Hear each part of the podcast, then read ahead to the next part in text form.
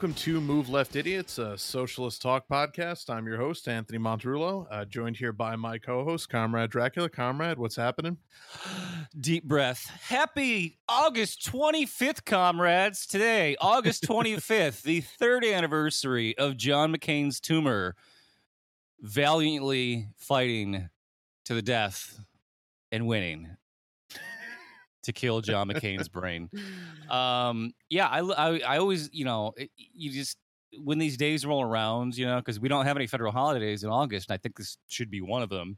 Uh, that piece of shit. Absolutely. And you know, I, I was like, oh, it's. I know it's towards the end of the summer. And I looked it up about a month ago, back in July, and I I didn't like set a reminder for it, you know, on my phone, an alarm or anything like that. I'm just like, I'll just keep watching the calendar, right? Because I want to, you know, I'm I'm gonna be that guy that reminds everybody. Uh, so then last night, uh, I'm it's, it's after midnight. I'm going to bed, and I'm like, oh, it's August 25th. And it was like like Christmas morning, you know, like when you're a little kid and you're like, oh, I can't I can't wait to get up. I can't wait to get up. so, um, yeah. So uh, the only the only mistake Vietnam ever made was letting that motherfucker go. Right and of course, you know, we uh, saw I think yesterday that uh, our our our, our uh, valiant vice president Kamala Harris is in Vietnam right now, um, and went and laid a wreath at the the John McCain Hanoi Memorial, um, which is fucking hilarious because uh, you know it's one of these things where it's it, it's somewhat um it doesn't like state right out you know it, there's inscription on it but it's it's in vietnamese and it there's no it, it's not like immediately evident if it's actually like celebrating him or if it's just being like you know this is where we shot that motherfucker down right. um but of course all the americans are like well obviously they want to memorialize the guy who killed a bunch of our civilians or killed a bunch of their civilians you know trying to bomb a fucking light bulb factory uh before being shot down but I just uh, hope that it's like a plaque that's like on the ground, right? So when people walk their dogs, they're pissing all over it, you know, right. like like well, a kind of you know marker that's kind of on an angle, but it's still you know based on the sidewalk so, level essentially. So I actually have the I, I have the translation of the actual monument inscription. And by the way, there's no image of John McCain on the on the on the monument. It, it looks just to be like a couple of citizens lifting up something or I mean, you almost could make it, it almost could be interpreted to be somebody hanging like like they're being tortured. Like I, I'm not even fucking around. Like it looks like you know when you hang somebody up by their arms to like beat the shit out of them. That's kind of what this figure in the middle of this statue looks like. It's and just then a body on top of a Catherine's wheel with like the all, all the arms and legs broken. Right. Pull up, picking at it. pull up a picture of of this memorial while I'm ta- describing it because I I, I think right, you'll you'll agree and so yeah there it, so it's just a it's just a pretty basic stone uh, monument and it's got a, a, basically this like figure the humanoid figure in the middle and it looks like it's kind of being strung up uh as if it's being like you know hung from meat hooks to you know beat, beat the shit out of the person. And then there's a um uh, uh to the right of it there, it says usa but there's a us and then the a is like slanted down almost as if it's like a plane i'm not even making this up like a plane crashing it's very it, it's like a very it's, it seems to be like oh, taking oh, wow. the piss out of john mccain like it yeah and it's actually at ground level it's at ground levels and you can almost see all the dirt from rain splashing mud on it so i guarantee dogs piss on this thing so yeah right and the a is crooked the a is crooked like it's a plane like falling out of the sky like it's definitely intentional the way that that's yeah, well, they, I mean, America lost, stolen valor, right, right there. So um, yeah, it's um like the litters are like falling off a cliff. That's hilarious. and it's like he's got like an airman's, like a pilot's helmet on, and he's he's like got his arms up and his legs are crouched up, tucked up underneath him, like the way you would be if you ejected out of your plane and were about to land in a fucking lake. You know, like right, like the way he did after they shot him down. so and then they saved him out of the lake and then stabbed him in the fucking penis with a bayonet. so the um here's the translation uh, of the actual inscription on the monument. Uh, on 26th of October 1967 near Truc Bac Lake in the capital uh, Hanoi, the citizens and military caught pilot John Sidney McCain.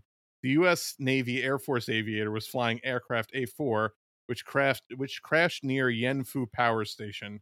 This was one of 10 aircraft shot down that same day.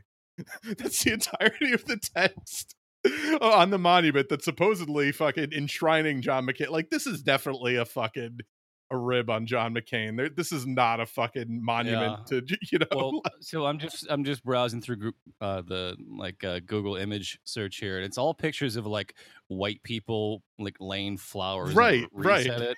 That clearly have no idea what the fuck it says because they would be incensed by it. And right, including our vice president, who just laid a wreath uh, uh, under it y- yesterday as a commemorative fucking. Did she have any idea what she's doing there? No, just, not at all. Like what? What is the what is the purpose other than just to harass China? Like she I, she may have been a little still a little bit hungover from you know the Havana syndrome of the day before. So. Right. Well, we're going to talk about the Havana syndrome, but we do have a clip of uh, Kamala uh, in Vietnam wagging her finger sternly at China. It's a very short clip. It's only like 10 right. seconds, but uh, if you can uh, yeah, cue that Beijing's up here. actions continue to undermine the rules based order and threaten the sovereignty of nations. So, yeah, so, so that, that, was that was the thesis of her speech, basically. I eh, like it. Like you just described America, not China. Right. Right. And do you think America cares about Taiwan? No. It's just a thing we're pretending to care about to try to undermine China and act like they're the bully when we're at war with eight different countries and you know basically are tre- treating treating uh, Puerto Rico as a second class territory um, still still pissed off that like Cuba is not a US territory that we can bully around you know can't let that go ever uh, still so, have it in for Haiti. You know, just just complete projection, and she can't even sell it. Like you can't even listen to right. that and, and and be, you know, like, yeah, what about the rules based whatever she said? Like, like literally uh, every it's, time, every fucking time you hear anything out of the government criticizing China or North Korea or Cuba, it's literally 99% untrue, but it is true of the United States. Right. And the and the fucking hilariousness of of her talking about not respecting the sovereignty of other countries in Vietnam of all fucking places. I mean, what you know, eh, just what what a preposterous fucking thing. Vietnamese independence. Don't don't put me on, buddy. Listen, right. I mean, this, this war is about communism, not independence for Vietnam. Um, right. yeah, the, the, the amazing uh, Peter Davis documentary Hearts and Minds. They literally go around asking people like, "Hey, so what do you think about the Vietnam's war for independence that we're fighting against?" And people were like, "What? What did you call it?" and I was like, "Well, that's I mean, they've been fighting for the, their independence since you know the minute World War II ended."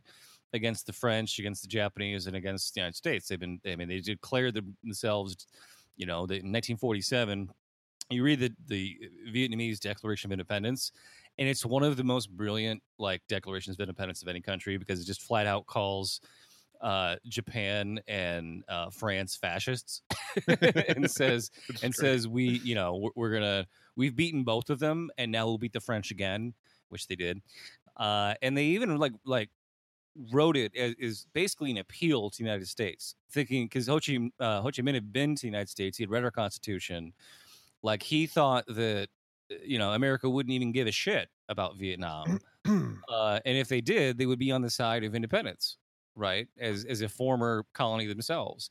And of course, now America was the counter-revolutionary force who was trying to prevent Vietnam from unifying and being independent. So it's it, you know, and, and of course, since then they've completely, uh, you know, adopted a much more market economy, right? Like most communist nations have but it, you know we're it's still it's like what is she doing there? Right. like what nothing she's saying is going to resonate with the people of vietnam or the people of china. It's just oh she wants to come here and i guess you know we'll set up a little stage next to mcdonald's and she'll be happy. But uh, we we had another another clip from Kamala, and this one's not from her Vietnam trip. It's actually a couple weeks ago, but it it still felt relevant considering we are entering into what the fourth, fifth, sixth, twelfth COVID wave here right now. Yeah, the fifth of fifth of of infinity waves that we're going to face of this. So yeah, let let's hear Kamala's comments on on this current uh, Delta variant situation. I'm Kamala Harris. And I know we are all having a hot girl summer, or as I like to call it, climate change. Okay.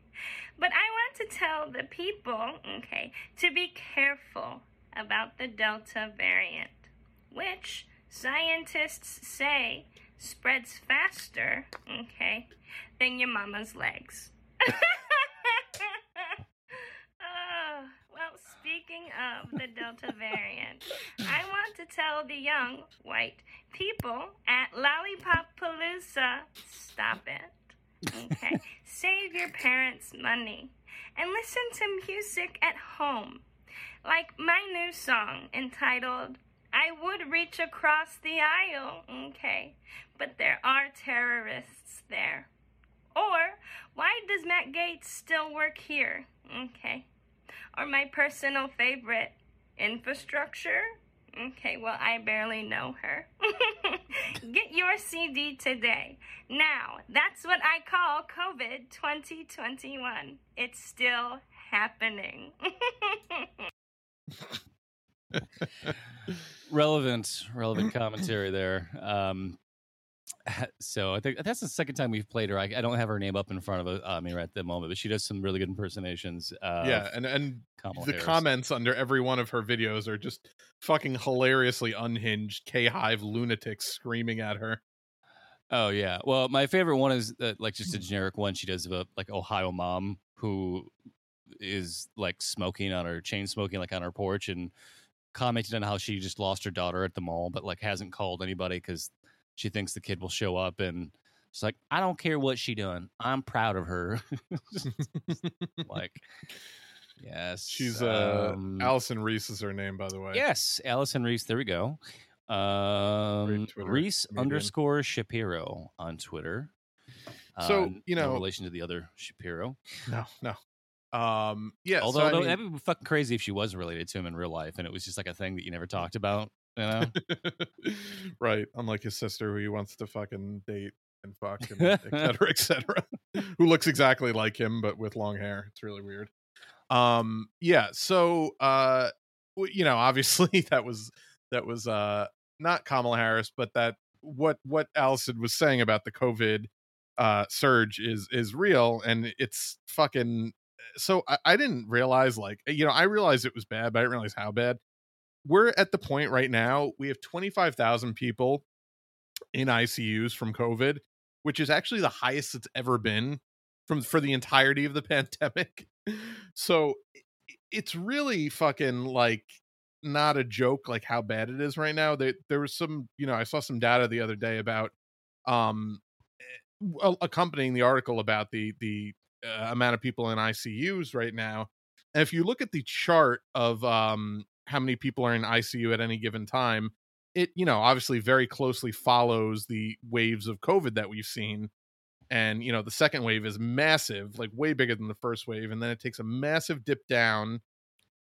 Um, you know, kind of in June, uh, you know, right as the vaccines were really starting to roll out and people were getting their second doses and and it's just immediately skyrocketed you know right when we started fucking just uh you know when the cdc told people that they don't need to wear masks indoor like all all the shit that they're doing to just completely eradicate all of the the progress they made on fucking stopping covid and you look at every other country and every other country is like well below the thousand person line, like the thousand person in the ICU line. Like France has a little bit of a dip up, but like no one's even remotely close to where we are, and everyone else is you know bottomed out. And it's just,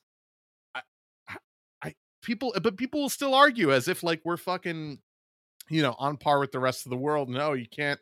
You know, everyone else is. It's just yeah, I don't know. It, it just shows sucks. what great like, healthcare we have here. That we have twenty five thousand ICU beds. I mean, I think that that, right. that shows our system works. So uh, our mayor here, Lori Lightfoot, in the great city of Chicago announced yesterday that uh, all city employees will have to be vaccinated by October 15th or face repercussions. And immediately, the FOP, the Fraternal Order of Police, the union that represents 12,000 sworn armed police officers sworn to serve and protect, said, We are 100% opposed to mandatory vaccinations. We will fight any attempt by the city to force the issue on several points. So, uh, literally, the people who are coming into contact with dozens of strangers a day are opposed to taking a vaccine that would, you know, potentially save lives. So, force contact by the way. You can't like walk away or say hey wait let me go get my mask. They just come up to you and you're you're compelled to stand there and and let them just breathe their fucking unvaccinated fucking germs into your face without you know. You, you know what the what was the most common cause of death for police officers in the united states last year covid it was covid because they they're all a bunch of fucking right wing reactionaries who don't believe in medical science, but a bunch of fucking climate change deniers don't believe in climate science. Like they're just fucking ignorant, racist pieces of shit. Right. And they're, you know, like they're fine dying from a virus if it means that they don't have to do what the government tells them. It's like you fucking literally work for the government. You're a government employee, you stupid piece of shit. So great, great comments on Twitter here um, uh, in response to this this FOP asshole. Uh, looks like COVID is going to abolish the police. and someone replied to that one uh, COVID's about to turn off its body camera. That's good. I like that. Um, so I, we did have some another bit of news here regarding COVID that um, I'm not sure which one of the vaccines. The was it the Moderna vaccine? No, the, the Pfizer got FDA approval. Pfizer, yeah, they're all pretty much the same in line. Yeah, I mean they're they're they're doing whatever they're doing down there at the the FDA. But um, we did have one other clip we want to get out of the way here uh, from another comedian shouldn't have said that. I should have said it was a, from a from a patriotic American. Um, in response well, is, to course. to the to the FDA approving that vaccine, if you could uh, pull that yeah. up. Like I was saying, there's no way in hell I'm going to take this vaccine, not till it's approved by the FDA. What was that? It just got approved? Of, of course it got approved.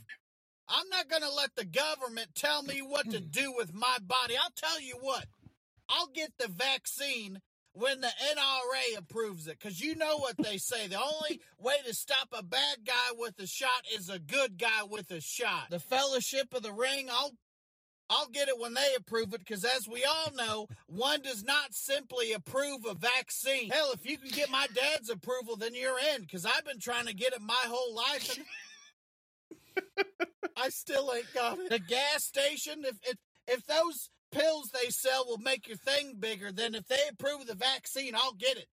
Plus, you'd probably be able to get some speedy reward points just for getting the jab. The Vatican, now there's a group you can trust with your body.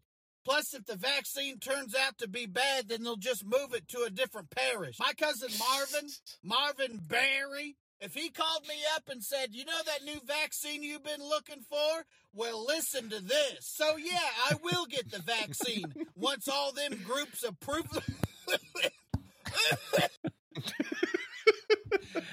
Just That's like h- how many pop culture references can you cram into one like angry yelling at your phone guy in a pickup truck fucking video? He's genius, genius. That guy, right? Um, no, that was great.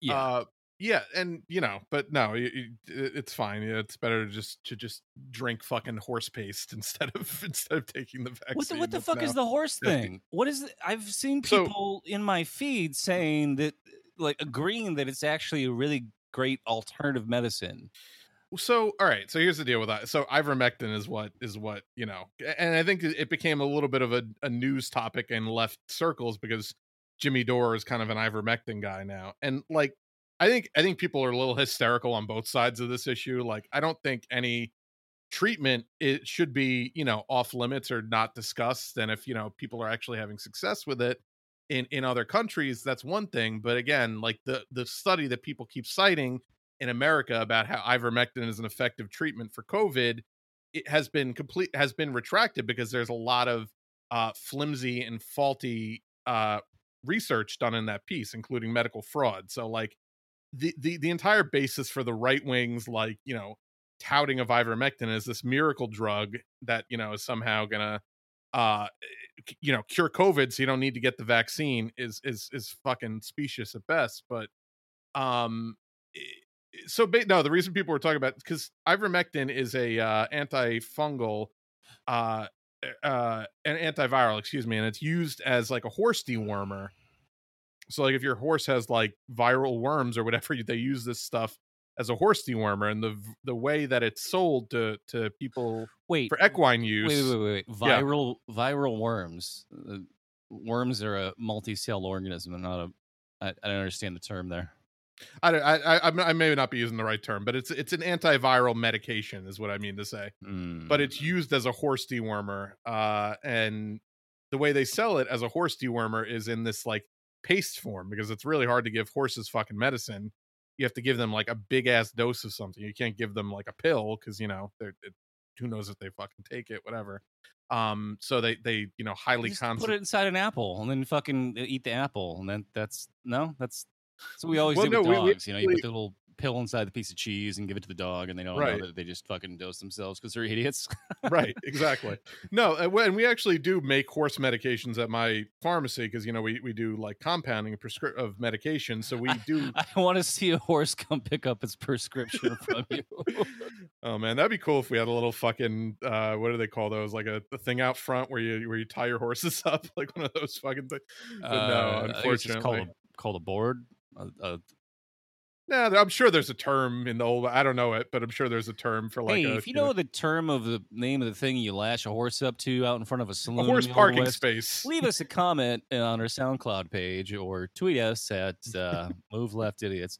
Right. Um. Uh, no. So, but no, you we would literally have to you know make like j- like pints and pints of of liquid that we would flavor like with apple flavoring because you do have to give them like an absurd fucking dose because horses are just mammoth creatures, you know, way bigger than us. Um, They're bigger than mammoths.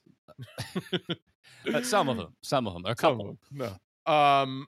So, but, but yeah. So anyway, they they put it, it so it's dosed to them in this like giant syringe, uh, in this like paste form that you just squirt into the horse's mouth. So what's happening is a bunch of right wingers instead of going to their doctors and talking to them about the benefits of ivermectin. And first of all, you don't need to be taking it if you don't actually have COVID. Like it's not, you know, like people are just taking it, being like, I'm going to make myself so strong that COVID won't even enter my body. like, hey, you know, there's another thing you put in your body that would prevent COVID from uh, entering it, but you know, whatever. Um, but so it, eh, people are going out to to uh like feed stores and buying them out of their their equine medication ivermectin which is not made for humans. It's not like made to be administered, you know, to humans. And these fucking right wingers are like eating this horse paste and oh getting oh really God. fucking sick of it. Like the poison. It's just, could... it's just like an obsession with with you know like destroying your body to own the libs. You right. know, it's so fucking dumb. Like, like, it, oh, you soy boys. Oh, you fucking, you know, I I eat nothing but red meat. Like, okay, how'd that go for you, Jordan Peterson? Like, you now have a bunch of fucking health problems because you ate a hundred percent meat diet. Right. He almost like, fucking died. You're, like you're, we were convinced he was dead for a while and that his daughter was like faking pictures of him because he was sick for so long. Yeah, well, I'm sure she uh, nursed him back to health.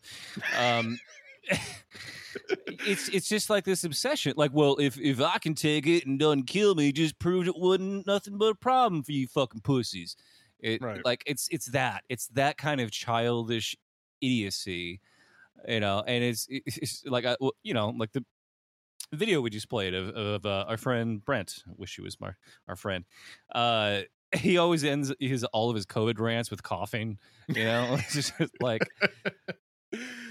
I don't need none of that. I'm gonna be fine. and then they get it, and then they get it, and you know, except for uh, fucking a Herman Cain, uh, to a letter, every one of them somehow does live right? And then, you know, of course, their lifespan is going to be shorter and they're going to be, you know, even less healthy, but at least they beat it. And that proved to the liberals how they didn't have to take the, the fucking vaccine seriously. Right. Which is hilarious because all of those all of those like prominent right-wing politicians who got covid all lived because they were given this experimental mononuclear like stem cell treatment like uh, to fucking, you know, eradicate covid. That's what Trump was. Trump was on his fucking deathbed. Like they you know, they did a lot to hide it, but it came out eventually that Trump was really fucking sick and they were making preparations to swear in Mike Pence. But they gave him this this experimental uh treatment right. and it fucking saved his life because it, you know, but that shit doesn't right. get offered to every you know Jim Bob that goes into the ICU and you know Paluca, Mississippi. Like that's not what you're going to get if you go there. yeah, right. And, and, of course, every person in, in, in government has socialized healthcare right? right? Like they have they have the health care that saved their lives that they tell us we don't deserve, right? right? And that we can't afford because wars have to happen apparently. Right. Right. So, you know, just just fucking protect yourselves and not with horse medication and don't I don't want to don't fucking tweet me. I don't want to see your fucking psycho study that was disproven already about how ivermectin. Look, if people do an, an actual legitimate peer reviewed study and says it's an effective treatment, great.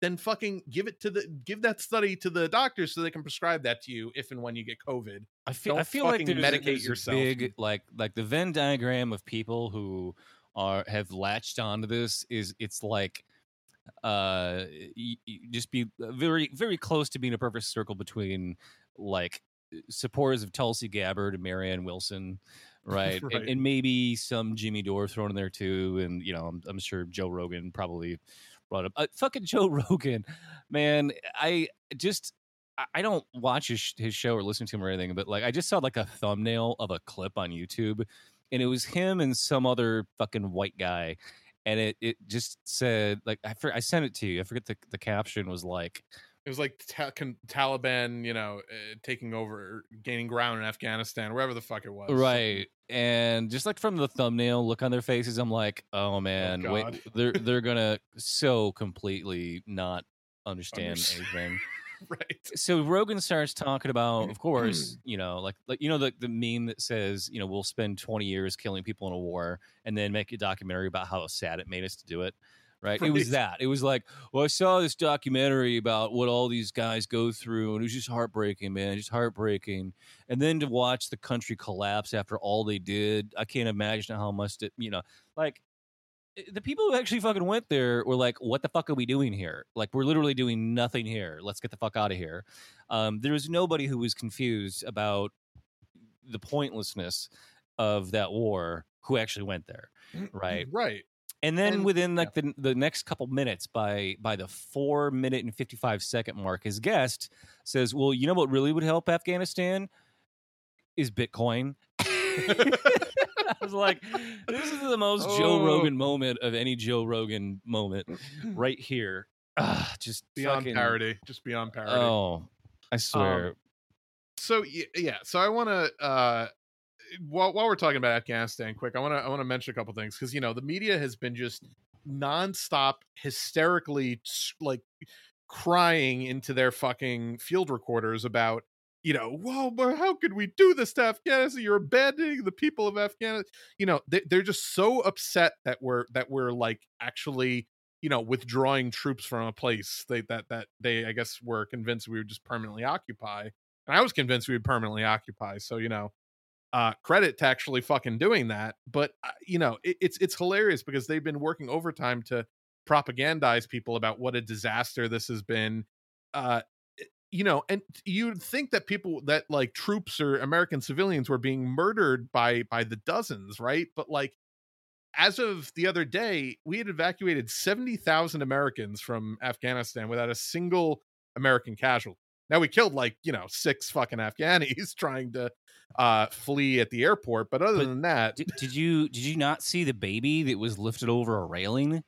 I mean, right. my god, that was uh, breaking news. A baby was lifted. And right. handed and to that, a person. And you know that soldier actually caught that baby after it was tossed out of an incubator by uh, an Iraqi. Oh wait, so I'm sorry, I mixed up. I mixed up my totally fake stories. that it's yeah, it, it's just again, it's the babies being ripped out and thrown you know out of incubators all over again. They're just trying to propagandize people and create this imagery of this of this horrific chaotic situation that just doesn't fucking exist. Like I've I've it, never seen so much reporting done on the end of a war. This is there's been more reporting done on this than there has been on the entire war for the last 15 years. Right. You don't even hear anything about it. people. Half just, the people didn't even realize it was still happening. Like when we left. Oh yeah, sure. yeah, and and it's been like the most orderly transition of power for an entire country I think I've ever seen before. Right. Like even even in Haiti, you know, when they fucking um, you know, the fucking bunch of assassins killed the president just the the like the the protests in response to that got dozens more people killed. Right. It's right. just like the nature of, of of you know, and I I I guess to their credit, Taliban's like, hey, we're trying to not have this go crazy, so they asked the mm-hmm. U.S. and Turkey to, you know, stay at the airport and help manage. They're like, hey, like, eh, the, like, get take as many, take your time, take all the people out you know, Biden's still clinging to this this August 31st deadline. Uh, but it's it's just it's like it's a way for everyone to grandstand about whatever their political thing is here. There was there was two Congress uh, two congressmen, one Democrat and one Republican that flew there to do like a photo op. Right. And everyone's like, "What the fuck are you doing?" We're like, it, "That's that's two more seats on planes that couldn't, you know, couldn't be used by someone who actually wanted to leave. Right. Uh, um, and I saw this just uh, this morning that uh, apparently some U.S. schools field trip just got canceled. They they're in Afghanistan trying to get out. Like, why? What? Who the fuck schedules what? a field trip to Afghanistan when technically the war is still ongoing until August 31st? Like, who does that? What, what are you going overseas? First of all, what are you going overseas with a school field trip to begin with? But like, what, what yeah what are you doing going to like a, a country we're fucking occupying militarily? Like what uh, that, yeah that, no that that's that's I, like the fucking shit AOC was doing in high school where she was like oh I swear, I swear. fucking like, under uh, DOD occupation. who was the hall monitor for that trip? Pete Buttigieg? Right. Uh, I, I swear that's it, that's actually what he was doing. He was driving around little school buses of children in Afghanistan. That's right this is this is an intense combat mission as I drive from one side of the green zone to the other. Uh it's you know and when I worked at the Department of State you I would like whenever I was bored which wasn't often, but I would just you know go go to our website and like read the warnings about different countries, like why you shouldn't go there, right? And and some mm-hmm. of them were were obviously like real warnings. Some of them were just like very steeped in you know political hysteria. Um, but yeah, I mean, one of the ones they had for Afghanistan was like, uh, "This is an active war zone. Like, don't go here.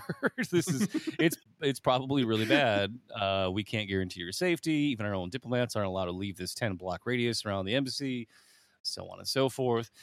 Um, so, so you know, obviously they've been working overtime to to propagandize people into thinking this is a disaster and that we shouldn't be doing it, and to trying to get Biden to, to reverse his decision you know, to his credit, he's he's stood firm with it um, for whatever reason. Uh, but I, I want to read out the results of a poll today because, you know, uh, you would think with all of the work they've done, you know, eh, putting in work like overtime to get people to think that this is a horrible decision and it's going horribly, that people would, you know, have have kind of fallen for it. But I want to read the results of this morning consult political poll.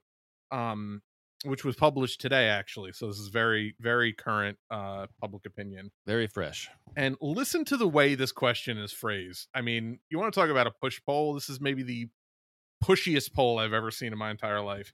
Do you believe the us should still withdraw its military presence if, if in afghanistan if it means it creates an opening for al qaeda and other terrorist groups to establish operations in afghanistan so what do you what do you think the results of that poll were with that kind of a question? Uh, it, it at least still plus twelve.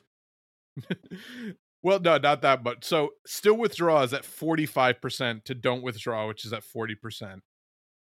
Hmm. With that fucking question, that is leading us at it like hey are you still cool with this even if it means a bunch of terrorists are going to come in and rape and murder people people still like yeah no we should still leave which to me is remarkable because if that poll if that question wasn't phrased that insanely loaded way i'm sure that would be at least plus 12 of still you know i mean leave if there's one thing that we've grown accustomed to in the last 20 years it's seeing new york city obliterated whether it's in the Marvel universe or Transformers. Like it's just we've gotten so used to scenes of of skyscrapers collapsing that we're just kind of like, you know what?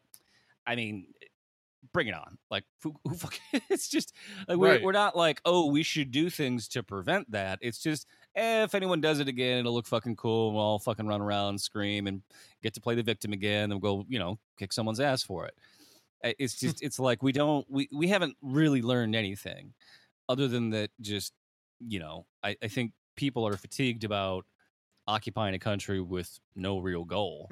You know, if if Al Qaeda comes right. roaring back, then we'd be like, okay, yeah, let's go fucking bomb them again.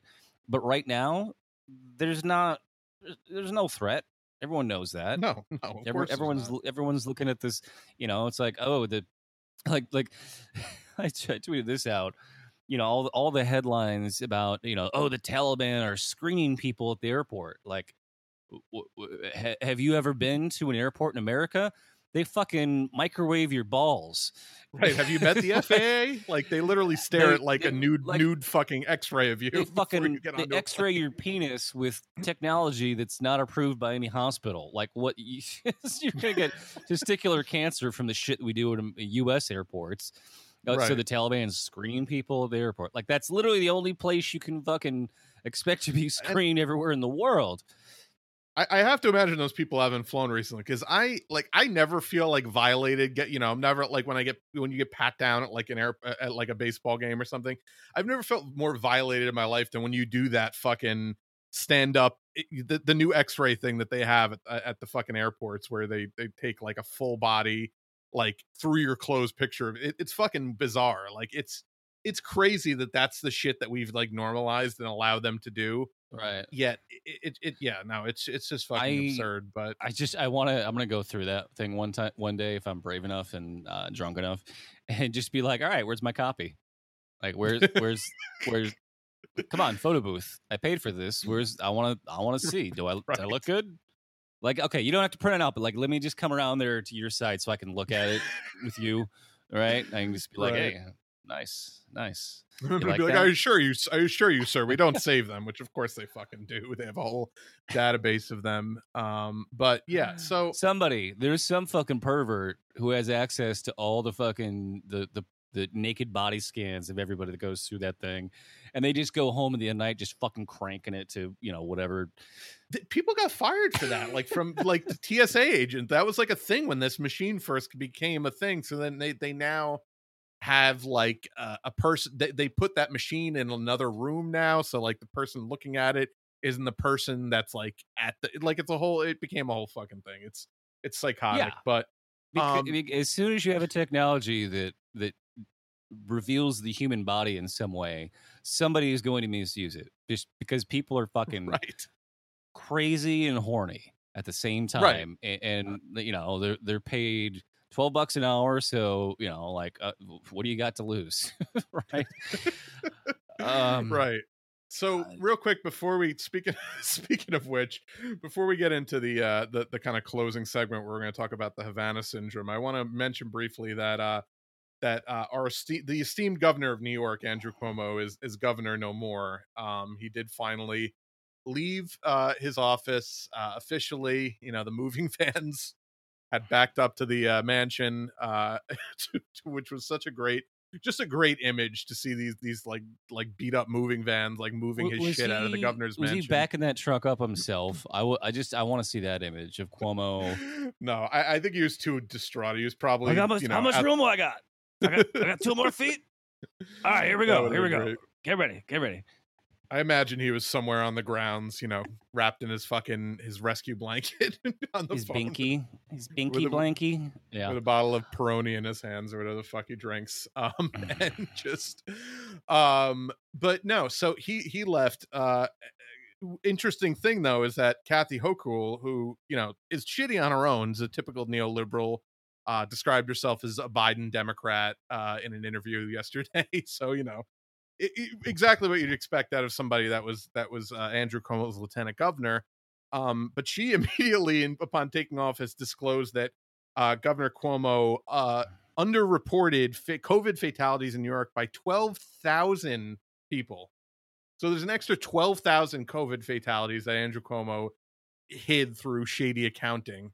So, you know, mm. just another kick in the dick on the way out. But, you know, it, I mean, what a piece of shit. I, I really, I really am glad that he's he's being given this level of of disdainful treatment on his way out because nobody fucking deserves it more than him. I mean, the the fucking Emmys took his Emmy away from him, which is hilarious. Oh yeah, I saw that uh the the tweet from uh help me out. Oh, so yeah, okay. So Cynthia Nixon, um, after hearing that news, tweeted out just a great fucking burn. Um, the difference between me and Andrew Cuomo, neither of us is governor, but I still have my Emmys. Yes. which is fucking... yes, which I, I I didn't I didn't know that they took that away, so I'm I'm glad you uh, mentioned that. But uh, I was just like, did that did they take his Emmy away? Because that's I mean, like, did, don't you have to like go to his house and knock on the door and be like, "Sir, you have to give it back to us." Oh God, I really hope that they physically took his Emmy. I really hope that somebody came was like, Come on, they Andrew. fucking take his name off of a list. No, I know, but, but, but how fun! I mean, oh, come on, it would just be so great. they sent a fucking goon to his house, just be like, "All right, come on, Andrew, just just come on, give it up." It's all I have left. just clinging. You can't have it. Oh uh, man. I love how every uh, Cuomo impersonation you do now is just Al Pacino and Dick Tracy. That's just become Andrew Cuomo. What what else can you do? I right. mean, that's that is the voice. Fucking hell. Um. So yeah, you know he's he's gone. Good fucking riddance. Rest in peace. He'll be ambassador career. to Japan in a couple years. He'll get he'll get his own show on MSNBC or an ambassadorship to some foreign country. The same way as Rahm Emanuel just got. Right. Speaking um, of yeah, speaking of yeah. Chicago people. Um. Yeah. No. So uh, yeah, Rahm Emanuel. Mother. I, I cannot believe you know, and Biden couldn't just get couldn't let a, a week of good press by leftists go by without you know, appointing one of the most heinous people in in political history uh, to a cushy ambassadorship. Uh, well, they floated this months ago, and then it just kind of we got the same like, reaction Neera Tanden got, and they didn't right. learn their lesson from her fucking humiliation. I guess. Well, you but, don't need you know. a confirmation for an ambassadorship, so that's that's one of those things that uh, big donors like to uh, uh, get assigned to because you get to go hang out overseas and fucking drink that's what you do. You're you're a diplomat. You hang out with other diplomats and you fucking get drunk and shoot the shit. Uh, and then when you got a hangover, you can claim, "Oh, uh, Russia pointed a, a ray gun at my head and made me uh, made me fucking drink all this vodka, and um, that's why I'm not coming into work today." Right. So, right. We noticed yesterday uh, the Havana syndrome was trending because apparently there was a what's what's the term they call it a anomalous health incident. Right. So well, let, let, me the, read the uh, press release real yeah, quick about yeah. uh, that that that the State Department put out. Um, uh, where is it? Earlier this evening, the vice president's traveling delegation was delayed from departing Singapore because the vice president's office was made aware uh, of a report of a recent possible anomalous health incident in Hanoi, Vietnam. After careful assessment, the decision was made to continue with the vice president's trip. The delegation will leave Singapore tonight and arrive in Hanoi, Vietnam. So yeah, an an, an, an, an anomalous, excuse me, health incident is what they refer to uh, Hanoi syndrome as the U.S. What, government. What a meaningless word. Anomalous means deviating from what is standard, normal, or expected. So, any health incident, right? But this is like their their word to uh, describe anything. Well, it's not like there's some is... other illness going around that causes nausea and you know and confusion and yeah. Somehow, all and... the symptoms of a hangover are exactly what this mystery illness is. That I, I I fell down a rabbit hole yesterday just because I'm like, okay, what the fuck is going on with this? What is this thing? Is it anything, or is it just more RussiaGate paranoia? Right. And so I, I kind of fell down a rabbit hole and just started reading and reading and reading. And now I'm, you know, at least somewhat versed between the difference between psychogenic and psychosomatic. uh, the uh, you know differences between uh, Munchausen syndrome and hypochondria, which is someone who fakes it for attention versus somebody who has anxiety about being sick actually manifests real symptoms. Right. Um, and of course, I, I was already familiar with uh, Morgellons disease, which is another uh, type of mental illness where people have delusions of having fibers under their skin to the point where sometimes they will cut their skin open and put cloth fibers under their skin just to try to prove that they're there. So it, there's all kinds of of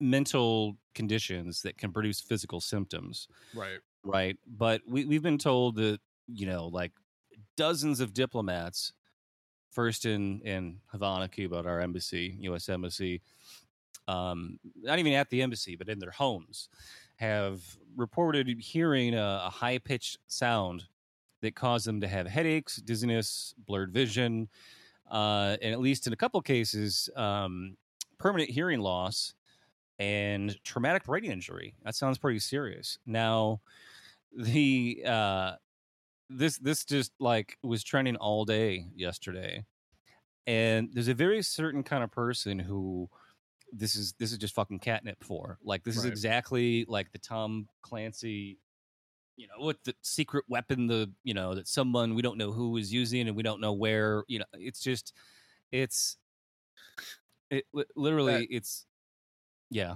no, I was gonna say that game theory guy on Twitter when he saw that trending probably cracked his knuckles. Is like, all right, I'm gonna let's you know listen up, chuckle fucks. I'm gonna unleash a 500 tweet thread about uh, Havana. Oh my god! and you just so I'm scanning the hashtag and it's it's trending all day, right? And mm-hmm. uh, it's just the dumbest fucking people who listen to people who are also dumb but have a blue check. And I swear, uh, scanning this Havana, uh, Havana syndrome hashtag and realizing every blue check reporter with a NatSec in their bio hmm. lives in a masturbatory Tom Clancy fan fiction inside their own head. Um, so this was a, this is a tweet from a guy named Frank Figliuzzi and who's a, who's a low level fucking muscle for the uh, the Soprano crime family. Apparently, so no, he's a former. He's the former uh, assistant director of the FBI. Oh wow! Now, now an NBC national news security contributor, and also for MSNBC, author of the FBI Way, uh, his podcast, The Bureau, with Frank Figliuzzi says, We still don't have answers on Havana syndrome. Most of the people who experienced Havana syndrome had an onset of a perceived loud noise, a sensation of intense pressure or vibration, and pain in the ear or head, according to the report by the National Academies of Sciences. So yeah, it sounds like a fucking hangover, right? Like like that could literally be anything. That could be, you know, like you, you ever your ears ever ring for no reason. You know, they say like, oh, if your ears are ringing, someone's talking about you somewhere. You know, little superstition. Right. You, I mean, your your ears ring when there's a, a rush of blood through your through your, you know, cochlear fucking whatever the thing in your ear that makes you hear shit. That's that you're hearing blood rushing, but it sounds like a ringing, right? Right. Um. So it, this is just some. This is from an, an account with an American flag in their uh, handle. Um, their screen name is Save Democracy, Please. Says, that is so weird. Why isn't the government able to identify what is happening and who is doing it? And somebody replied, uh, because demonizing Cuba plays into their interest far more than admitting diplomats like to drink. so, Save Democracy, uh, Please replied, it's not just in Cuba, though. and I was like, uh, we don't have we don't just have diplomats in Cuba. Like this is not it's not a not a thing that.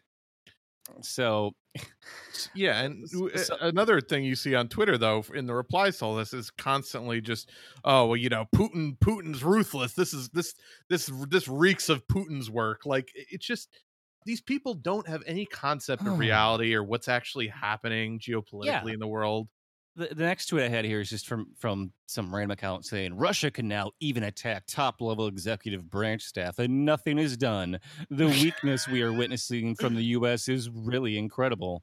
Right. So yeah, I, replied, "Okay, Tom Clancy." Uh, just just you know, assuming it's Russia because they have you know in their brain there's a chess match being played between the U.S. and Russia at all times, and there's no other countries that exist. except for China, Iran, Afghanistan, North Korea, who are just all proxy states for Russia. Right. Um, Not sovereign countries or anything who realize that they're the lesser of the two evils in the in, among the world powers and that the United States cannot be trusted to ever follow through on any of their obligations. Uh, no, it, it's it's clearly that that that Vladimir Putin has a fucking volcano layer with his face carved into it. I mean, that's like the level of hysteria that these people fucking have around Vladimir it, It's just you know they have to they have to have an enemy, right? And this is this is just it's this is the American exceptionalism that I was ta- I'm always talking about, like the the this thing that where you got like the the Marvel dynamic, like hey, who who's the villain going to be? Well, what if we had a evil version of Tony Stark? you know and like and that's all you do as far right. as develop the character it's just like what if the bad guy had all the same powers as the good guy and then they had to fight like, okay, let's. I guess that could work. Well, it's going to work every time we do it, and we're going to do it over and over and over.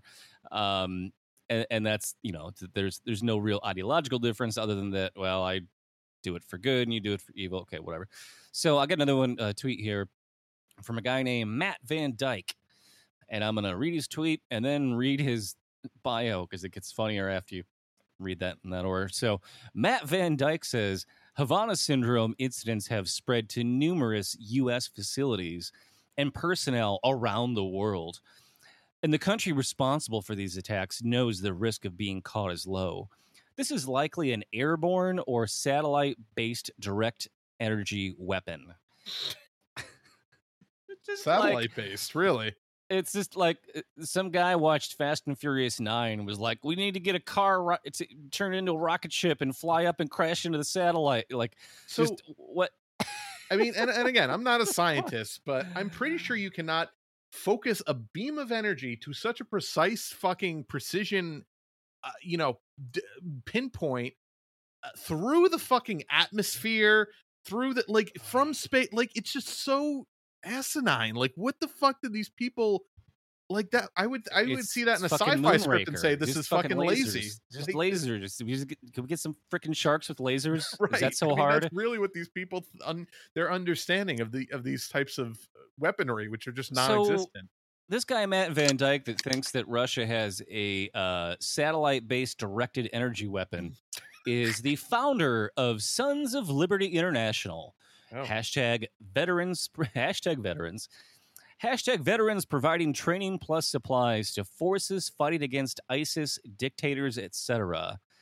Uh, and from Soli, Sons of Liberty International, the first thing on their website is a video embedded titled Iraqi Christians Tell of the Day They Fled from ISIS and talk of their pride in Iraqi Christian forces. so it's like, okay, so this is a fucking white supremacist crusades fucking bunch of fucking silver corp idiots. Right. Um so i wanted to talk about the science of this and uh, because like there are have been multiple government contracted studies that have so much confirmation bias that they are basically co-signing the satellite based direct energy weapon.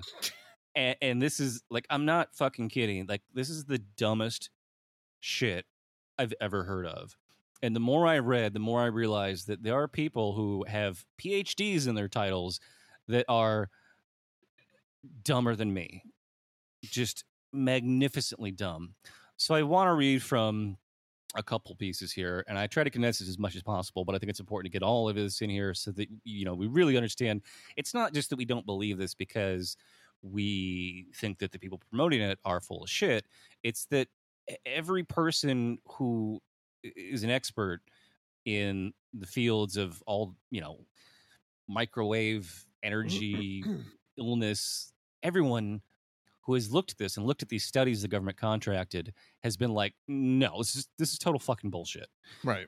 And i'm going to start with the most absurd and get to like the, some of the more credible things and i'm going to debunk this motherfucker okay? So this is an article here from foreignpolicy.com, who actually has some decent shit some once in a while. I read, um, I think it was, what was the, the Suicide Squad review I read was, um, came from uh, foreignpolicy.com. Yeah. Uh, claims of microwave attacks are scientifically implausible. that's the accurate way of saying it's impossible. right. Scientifically implausible means one in 50 trillion chance. Uh, and so this was written by a woman named uh, Cheryl Rofer, retired nuclear scientist, uh, and was also a chemist at the Los Alamos National Laboratory for 35 years.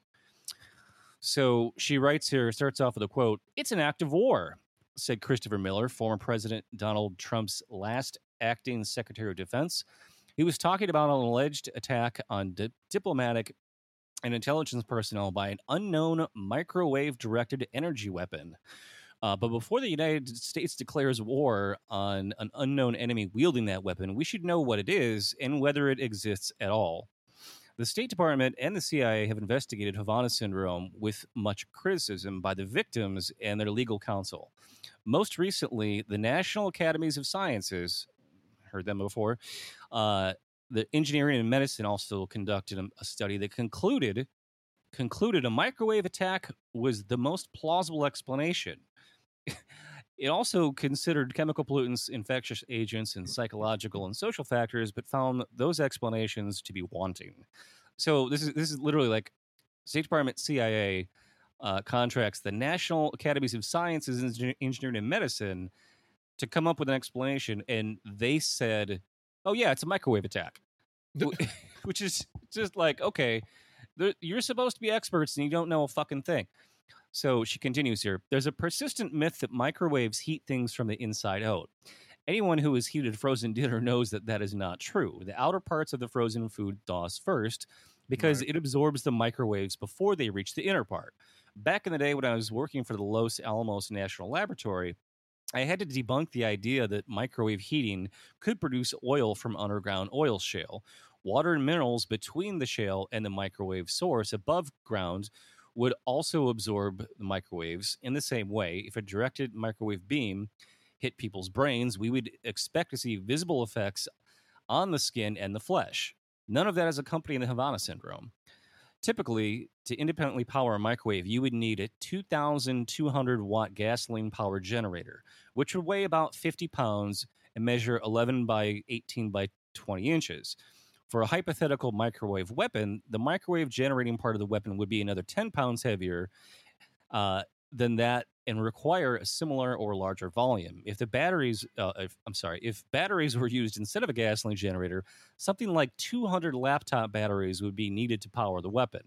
The mm-hmm. range of such a weapon would depend on wavelength, whether the microwave frequencies are pulsed or continuous, and the wave's collimation, along with the materials between the weapon and its target, a range that would have to be closer to tens of feet than hundreds. So you can imagine, like from space, fucking 28 miles, 50 miles, 300 miles up. Uh, no, that, that's that's not a real fucking thing. So right. she continues it. A gasoline powered model could fit in a backpack carried by a strong person. Either a gas powered or battery powered model might fit in a van and definitely in a building, but all of these would be very difficult to use unnoticed or to target someone individually. And keep right. in mind, these people, like nobody else around them, claims to have, you know, been bombarded by microwaves, right? Uh, the military and associated industries are often proud of their innovations. We have heard regularly over the past 40 years of the progress of trying to fit a laser out of an airplane and of course, the jet suit is popular, even if it only has fuel for about 10 minutes of flight. It's rare that the government classifies every aspect of research surrounding a classified topic. University research on the interaction of microwaves with the brain would have been sponsored and published, and the National Ac- uh, Academies Committee would have found many more than its paltry dozen references. Although the central work on laser isotope separation was classified, the ultraviolet spectrum uh, a colleague and I measured past classification restrictions and was published. So this is, I mean, almost everything that would have to be required for such a thing like this would never be kept a secret. Like y- you would have It'd impossible to. It'd be impossible to. Like e- even you know right. we kept our nuclear program a secret, but as soon as we used it, everyone knew what it was. Everyone was like, "Oh right. shit, okay, that's a nuclear bomb." Like you can't, you couldn't be using it and still hiding it if that was the case. So she concludes here the evidence for microwave effects on, uh, sorry, the evidence for microwave effects of the type uh, categorized as Havana syndrome is exceedingly weak.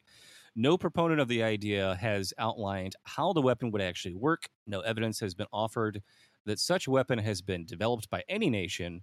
Extraordinary claims require extraordinary evidence, and no evidence has been offered to support the existence of this mystery weapon. Yeah. So I mean, I think that's about as as as, as thorough of a, deb- a debunking scientifically as you can get. Um, and you know, it, even they had like a recording at one point of what they claimed was the the noise that was causing the the the uh, effects of Havana syndrome, and a bunch of scientists analyzed it, and they determined that it was just like crickets. It was just like a bunch of fucking like cicadas or whatever that were little near the little crickets. U.S. U.S. Yeah. embassy that were that Well, were making this thing. shrill I- noise. I, I read some firsthand accounts of people uh, who were interviewed who who you know claimed that they had experienced this, and one guy said like, "Yeah, I know what cricket sounds like. That wasn't this. That wasn't that." Right now, okay, so sure, you heard a sound, right? Like we know how sound works, right? And in order to to permanently damage your ears from a sound, it's got to be really fucking loud, right? It's got to be like a bomb blast or a concert where it's a sustained loud noise that you're uh, exposed to for a long period of time, right? It can't be just like some, you know, hypersonic sound that you can barely detect and no one else can hear, but but just one person and somehow damages your hearing. That's not a thing. That's not sound can't you can't do that.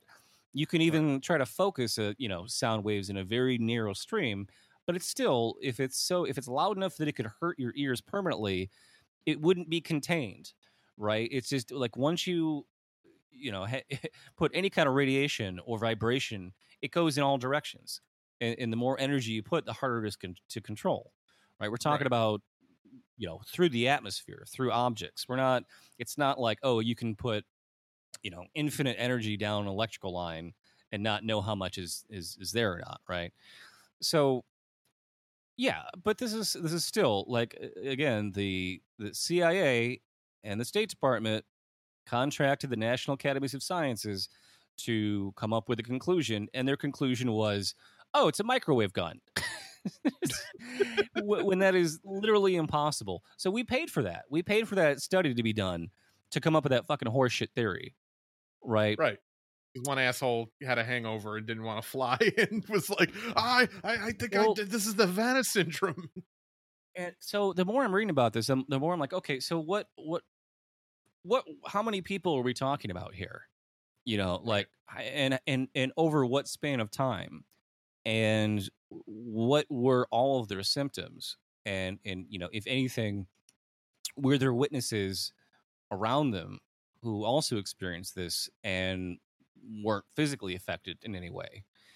So I found, I mean, I found a ton of articles on this because obviously it was trending. So you know they're all going to kind of rise to the surface. But uh, BuzzFeed actually had some really good reporting, and this isn't from yesterday or you know anywhere recent. This is actually from I don't have the date in front of me now. Um, it's within the last couple of years, right? Mhm. So I do have a, a little bit more here to.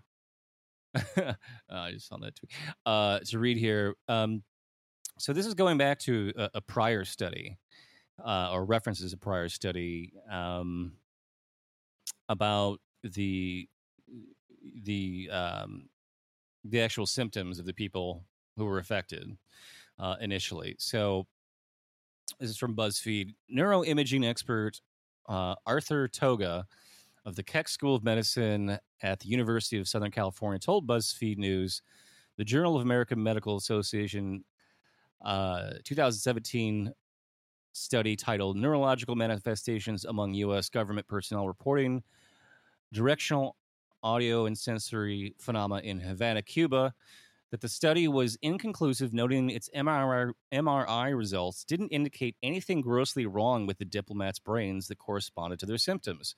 Neuroscientist Sergio Della Sala of the University of Edinburgh said she uh, said that the study's standard for brain damage seen in only two or three patients was so loose as to describe roughly 40% of the general population as having brain damage. So, y- y- you know what else can cause brain damage? Alcoholism. Right. like, if you're applying a standard in which 40% of the population would have the same uh, brain damage as just two or three out of dozens of people, that's uh, within the margin of error of, of you know, like you could have had a concussion as a kid and not known did, it. When did the first brain damage show up uh, uh, with this Havana syndrome? This is this is in the last couple of years. So this only took place in 2016. Okay. And there was about two dozen people that reported having headaches, hearing some kind of high pitched noise, um, and and a couple of them, you know, went in for, you know, a brain scan MRI. And like I said, it was two or three people uh, in the study were found to have brain damage, but there was nothing to suggest that it was caused by whatever sound they claimed to have heard. Right. And like I said, you know, you could have a concussion and, you know, not know it, have it not treated, and years later, you get a fucking migraine headache because of it. And that's the first time that you go into the doctor and they do an MRI and go, oh, hey, you got some brain damage here. And of course, you attribute it to whatever the most recent thing in your life that's happened that made you think of it, like a headache, dizziness, uh, blurred vision, right? And it might have nothing to do at all with that, but it's something that, you know, from your past. So to expound here, uh, the JAMA study authors noted that privacy and secrecy restrictions precluded the release of some of the data about the injured diplomats. Nonetheless, they ruled out a viral cause of the injuries because no one had reported a fever and called poisoning unlikely to have worked so quickly after the sounds heard by 18 of the 21 patients some of them on the island for less than 24 hours before reporting symptoms. It also ruled out a, a, mass psychology or functional disorders triggered by everything from whiplash to migraines because the diplomats wanted to return to work and didn't show signs of um, malingering, essentially, where you try to get out of work by faking it, right? So this is eh, you know this is this is incredible to me that you know they they have people who showed signs of stress or dizziness uh, less than 24 hours before uh, or, or, for after being on the island for less than 24 hours. So not only are they uh, moving to a new home and starting a new job and flying to another country and and that's they think that like oh th- those three stresses on top of each other couldn't possibly produce uh, any kind of uh, neurological symptoms like it's it's right. it's hilarious to me. So this this article continues. The last conclusion is at odds with how psychogenic injuries actually work. People suffer physically from injuries triggered by stress in such cases, often with symptoms like dizziness, headaches, and other report and others reported in some of the Havana cases. They do not fake injuries to get time off work, despite the presence of neurological uh, of neuropsychologists on the UPenn team, this is who did the study, the description called into question how well the JAMA study authors had really investigated the possibility of psychology to explain the injuries. The tests found only two diplomats, only two diplomats who actually sustained hearing loss, despite the ear pain and tinnitus, and both of those had hearing problems before the events in Havana. Only six of the injured diplomats reported headaches, a signature of head trauma about at the same rate as their unaffected housemates. So, uh, literally, the symptoms they had are uh, uh, no more or less than the general public of people living around them over the same span of time. It, it, it, sounds to me like the only reason this became a thing was because this is a, a, a employment where every single health issue you have is considered to be a security risk. So they're they're hyper monitoring all of the diplomats because you know obviously being a diplomat in a foreign country, like yes, you you could be targeted for any number of things, especially in Cuba. Uh, and there's history of that. When I worked at the State Department, they were constantly sending us examples historically of how uh, diplomats were, you know, targeted for a, a number of things, most commonly uh, for being converted to communism, which actually happened quite often. Once people were down there and were like, "Oh shit, this is actually what the f- this is actually awesome," you know. Um, but yeah, so like it, it's it doesn't seem like these people made anything up. It's just that they reported it to their bosses at the embassy in in Havana, Cuba, and because of being hyper vigilant, just a bunch of random unassociated, um, you know, migraine symptoms or hangover symptoms were suddenly clustered together, even though like we're we're talking about a couple dozen people out of hundreds of diplomatic employees there over the course of about a year and a half, and you know, like if if you got, I've only had a migraine headache a couple times in my life. I've had regular headaches. I've only had a couple couple migraines, but yeah, it's like you feel dizzy, you you feel like hear like a rain in your ears. Um, you know, you you have vertigo. Like those are all just those can be caused by literally anything. And to suggest that you know just the stress of of any number of factors of of you know working away from your family, moving into a new apartment, uh, all of the things that go along, the, the, jet lag, all of those things, and thinking that like, oh, that those couldn't possibly have created the kind of uh, mild uh, symptoms that we're seeing here. Uh, no, it must be Russia with a fucking ray gun. right. Right. Now it's it's preposterous, but you know, it's just just par for the course with with the way we act. And you know, again, it's like a guilty conscience thing. We assume that all these people are doing these things because this is what we're trying to do all over the world and this is you know even even the whole thing about diplomats being targeted. There's a reason dipl- our diplomats are targeted in all these countries. It's because of all the heinous shit that we've done to all of these countries. So you know it, and not to not to mention that you know the cia has basically run uh basically coup operations out of our embassy offices. Right. you know there, there's a reason why you know our our embassy in moscow was being surveilled so heavily because they knew they knew the cia operated out of there Right, of course. What, what, you know, what better place for the CIA to operate out of than a than a than an uh, accepted, universally accepted home base in a in a you know a hostile country, quote unquote. So, yeah, you know, it's preposterous, but um, you'll keep seeing shit like that, and liberals will keep you know blaming Putin or fucking Fidel Castro or whatever other uh, you know no longer alive quote unquote dictator that they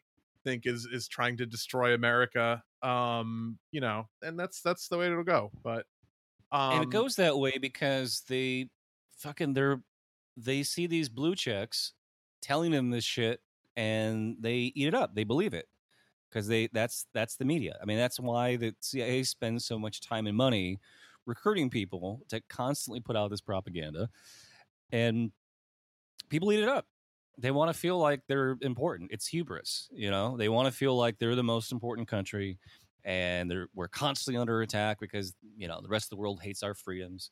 Right. When in fact, the rest of the world is doing just fine without us.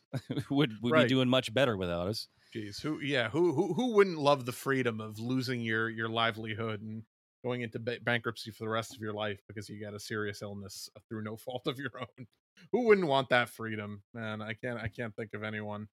Um, it's hilarious when I see people from other countries weigh in on our healthcare debate on Twitter because it's just like uh, you, like they pity us. They pity they're, us. They're either perplexed or yeah, or they pity us. Some like so the, the videos of like going up to people on the streets of like London and being like, "Hey, did you know that like uh blah blah blah," and like telling them some crazy detail about our for-profit healthcare system. And they're like, "No, come on, that's not true." Like like they can't believe how fucking insane our healthcare system is and that we allow it to to to be this way but you know that's oh, that's oh there, there's people who i talk to state department all the time they were you know people who were going to travel to the us for vacation that eh, you know were like well what like I, I have to buy special insurance because if i go there i know that your country won't take care of me if i get sick or right. get injured like I'm terrified to travel there without buying special travel insurance because your country is a shithole. Right. Right. Yeah, which Norway in some in, in some uh, press release the other day mentioned the United States as an underdeveloped country, which you know right wingers lost their shit about, but it's absolutely fucking true. I mean, when you look at the rest of the world, we are an underdeveloped country. We are a shithole country. Like we we we do less for our citizens than nearly any other country, and we have the most resources of any country. Um, and it's it's it's beyond unconscionable, but that's you know that's the that's the one of the many benefits of living in this in this greatest nation on earth that we live in.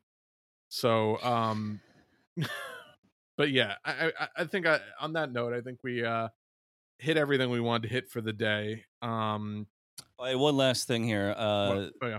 uh, Jen Psaki, our uh, White House press secretary, um, was trending yesterday also, and it was the what's what's the the fucking blonde Fox News White House correspondent Doocy, whatever his fucking name is. Du- yeah, just Steve Doocy. Doocy, yeah, yeah. Just just like bleaches his hair like as blonde as Jared Leto in Fight Club. um and you know just has like an equally punchable face right. uh as Jared Leto in Fight Club. And uh, so it's a red this, flag. You shouldn't be talking about Fight Club. It's a red flag. Oh, that's right. I forgot that if you if you like the movie Fight Club that came out 22 years ago, that you're problematic. Um, the Oscar so, award, Academy Award winning film Fight Club. just right. unbelievable. So she got into a little kerfuffle with him, and they're always uh, sort of sparring. And she, you know, he he tries to bait her into uh, you know, like denouncing communism, which of course she'll go along with, you know, gladly.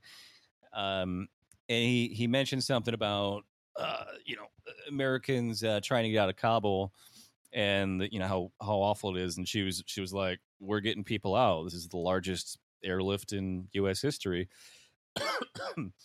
Which is I don't know if that's true or not. It's probably not true. Mm-hmm.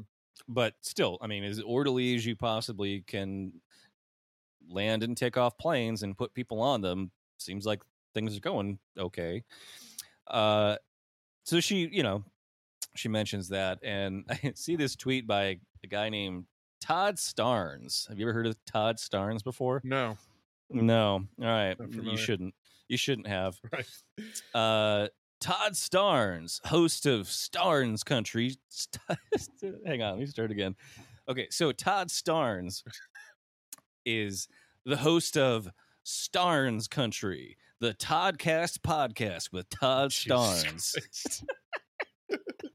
I shit you not. His fucking Twitter banner is a is a big like country, you know, like music belt buckle looking fucking thing. It says Starnes Country. Right.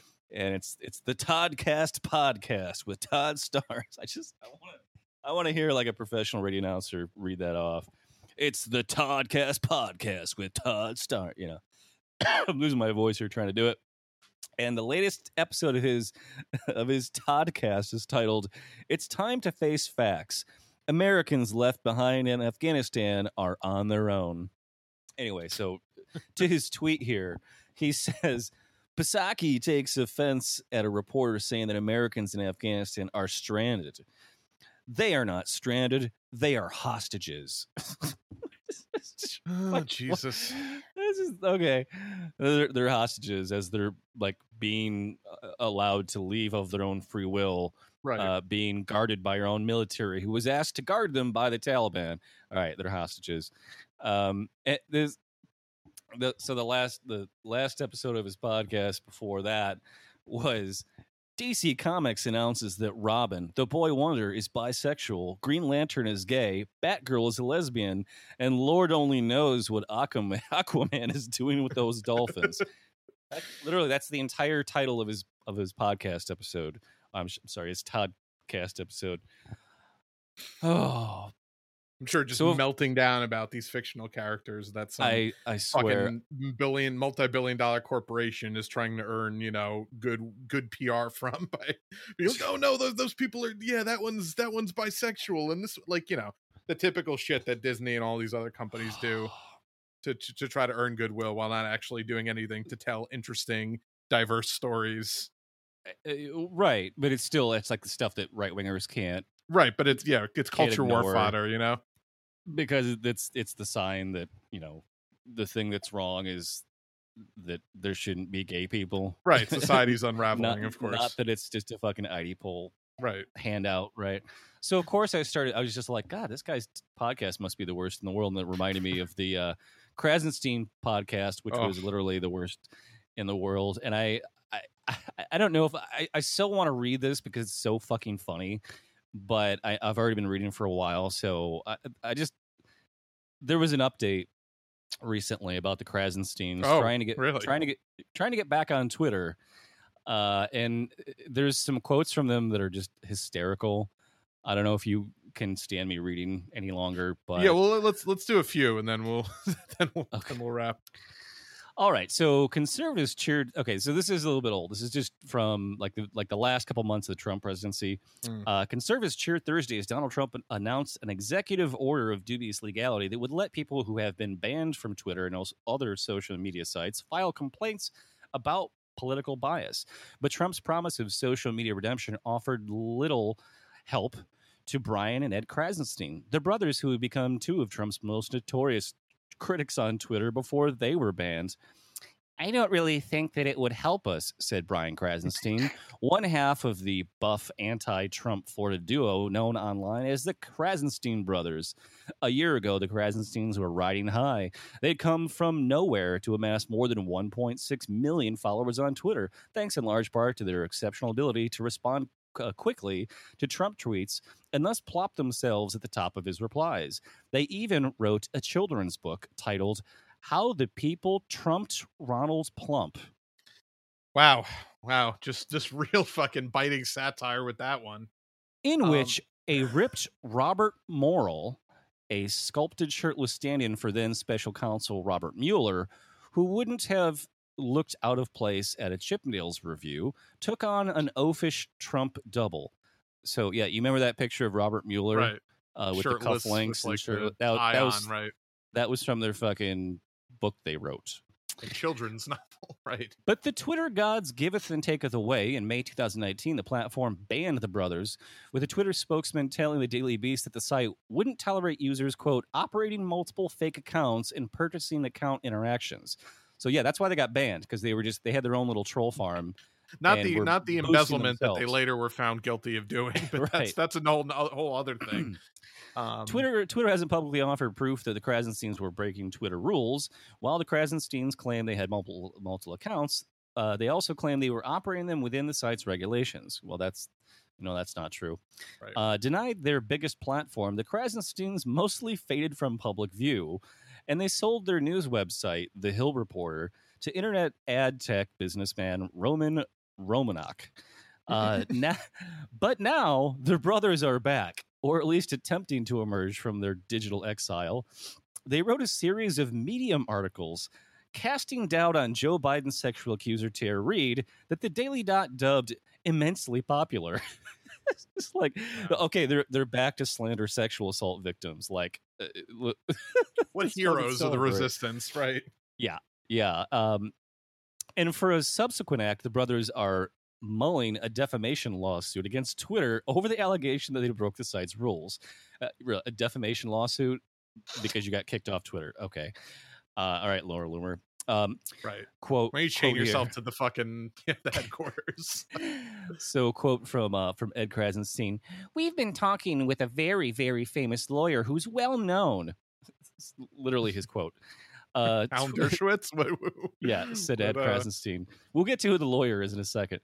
Twitter declined to comment, and the Krassensteins wouldn't name the lawyer, but they did joke that they'll hire Michael Avenatti, a fellow one-time resistance star who was convicted in Oh. February of attempting to extort Nike and still faces more federal charges.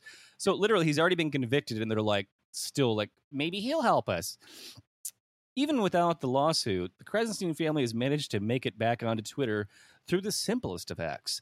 Brian's wife Heidi set up the new account H Krassenstein, which has amassed more than 50,000 followers. Her tweets tend towards the retweet friendly Krassenstein family style, a bit of political flair, and liberal attitude, such as the one on Friday praising singer Taylor Swift for opening up a quote can of whoop ass on the president. Though it has been speculated that the account is nothing more than a front for the brothers to let out their social media steam, Heidi insists she's actually running it.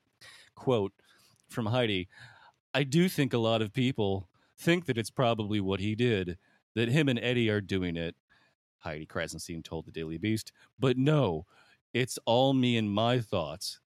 So I'm just just imagining like the, the Krassenstein wife is like this Has a much butch- deeper voice, right? yeah, like very butch lesbian friend they have. It's not actually you married know, to. Their testicles were shrunken by all the steroids they took, so I, I, I it's They literally like their first episode of their podcast. The first joke out of their mouth is how they used to cuddle in the womb, I mean, it's right. It, it's yeah. They right. literally like like somebody somebody like took all the clips of their podcast and tried to play it at regular speed. Or no, no, I'm sorry. They they slowed down their voices Right. to make their voices sound like, like they were speed, right. normal. Yeah. So the Krasinski brothers say they don't want to regain their thrones as Trump's most eager haters on Twitter, saying that they would like to quote scale things back considerably if they got back on the site.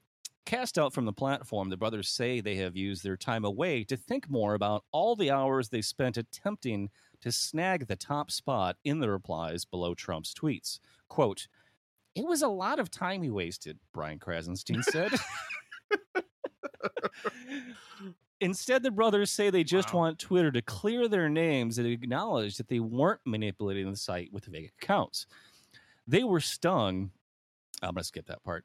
Uh, it's clear that their relationship with the internet remains a sore spot, at once forcing introspection at their life choices while still fi- filling some internal psychological need.